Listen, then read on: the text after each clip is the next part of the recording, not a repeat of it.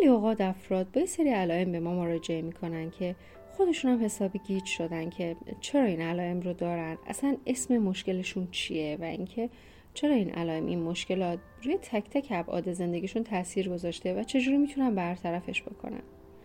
مثلا افراد مطرح می‌کنن که من خیلی خیلی به شدت مشکل تمرکز دارم. نمی‌تونم تو مسئله که اتفاقا تو زندگیم خیلی هم مهمه. باید بهش رسیدگی بکنم. تمرکز کافی رو داشته باشم. خیلی سریع دچار حواس پرتی میشم. خیلی راحت یه کاری رو ناتمام می‌ذارم. میرم سراغ کار بعدی. بعدا متوجه میشم که این چقدر بهم به آسیب زده. یا اینکه رفتاری تکانشگری دارم ناگهان عصبانی میشم و واکنش من نسبت به اون اتفاقی که افتاده اصلا تناسبی نداره.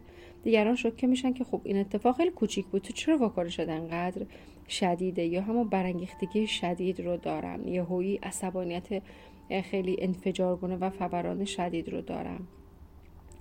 این در واقع رفتار یکی باعث میشه خود فرد خیلی اذیت بشه. یکی اینکه اطرافیان رو به شدت فراری میده و فرد وقتی یه مقداری حالش بهتر میشه که معمولا اینجور افراد خیلی سریع هم پشیمون میشن از وجدان می‌گیره شروع می‌کنه به جبران کردن گاهی باج دادن و این شرایط رو بدتر و بدتر می‌کنه. یکی از علائم دیگه که خیلی قاد افراد مطرح می‌کنه که من همیشه بیقرارم نارومم یه لحظه نمی‌تونم یه جا بشینم و این یکی از موارد دیگه این که خیلی سریع تصمیم می‌گیرم. یعنی اول یه کاری رو عمل می‌کنم بعدا فکر می‌کنم می‌بینم که اصلا درست بوده یا نه. در آن واحد یه کاری رو انجام میدم بعدا متوجه میشم که اصلا در موردش فکر نکرده بودم همون آنی تصمیم گرفته بودم. و این خیلی خیلی می‌تونه به افراد مخصوصا تو کسب و کارشون آسیب جدی بزنه. این افراد مطرح می‌کنن که خلق و خوی من خیلی سریع تغییر می‌کنه. بی ثباتی هیجانی خیلی زیادی دارم. یه لحظه آرومم یه لحظه به هم میریزم دوباره آروم میشم و این همه عدم ثبات باعث میشه هم شخصیت خودم دچار مشکل بشه هم دیگران گیج بشن این افراد بینظمی سازمان نیافتگی تو خیلی از جاهای زندگیشون دیده میشه. مثلا تو زمینه ازدواج نمی‌دونن می‌خوان چه کار بکنن. اصلا تمایلی دارن این فرایند رو شروع بکنن یا نه. تو زمینه شغلی به شدت این مسئله دیده میشه.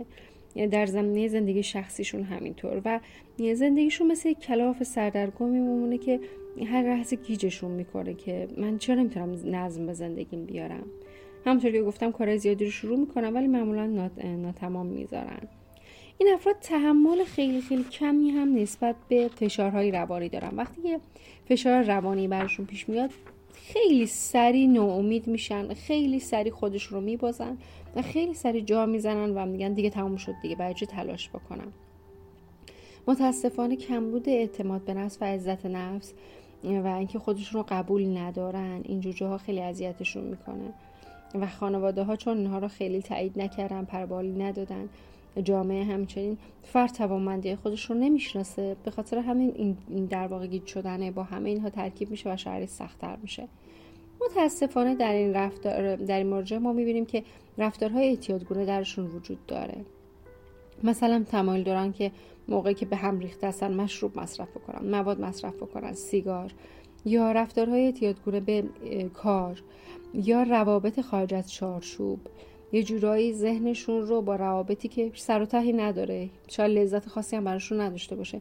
ولی برای منحرف کردن ذهنشون از این به هم ریختگی و آشفتگی زندگی ممکنه سمت یه سری روابط برن. تازه اون هم براشون یه سری دردسرهای جدید ایجاد بکنه و در صورتی که باید این مشکل از ریشه برطرف بشه دیگه. اسم در واقع این اختلالی که دارم مطرح می‌کنم مشکل اختلال کمبود توجه در بزرگسالان یا ADHD و حتما هممون اسم بیشفعالی کودکان رو شنیدیم.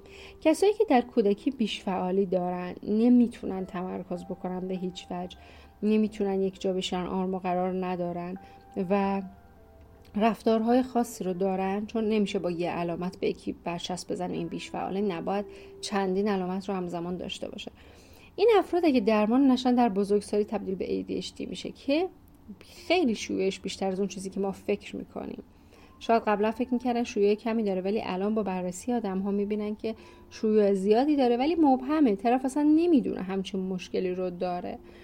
و در واقع فکر می‌کنه مسائل دیگه است. مثلا زندگیش به هم ریخته است یا که به هر حال عادی همه این مسائل رو دارن. در صورت که نه این مشکل ADHD در بزرگسالان باید درمان بشه وگرنه دچار در واقع مشکلات حادتری می‌کنه. فرد باید سری تست ها رو بده. لازم باشه دارو درمانی براش صورت بگیره. اگر لازم نباشه باید یک روی سبک زندگیش کار بشه. ایجاد عادت های ریز و مستمر. و پیگیری مرتب روانشناس کنار این آدم برای درمان به شدت ضروریه و اینکه باید کم کم یاد بگیره به حوزه های مختلف زندگیش سر و سامون بده و عادت های خیلی ریز و کوچیکی رو شروع بکنه که اوایل درمان به شدت سخته برای این فرد ولی به مرور جزی از زندگیش میشه که در واقع این مشکلات رو برطرف می‌کنه. تکنیک های متعددی وجود داره که باید فرد در واقع تحت درمان قرار بگیره. ولی همین که اصلا بدون مشکلش چیه؟ عنوان مشکلش چیه؟ یک گام خیلی بزرگی رو برداشته. پس اگر با گوش دادن این پادکست متوجه شدی که عنوان مشکل چیه و از اون سردرگمی در اومدی حتما برای درمان اقدام بکن و امیدوارم که بهترین نتیجه رم بگیری. موفق باشید. ممنون که کنارم هستید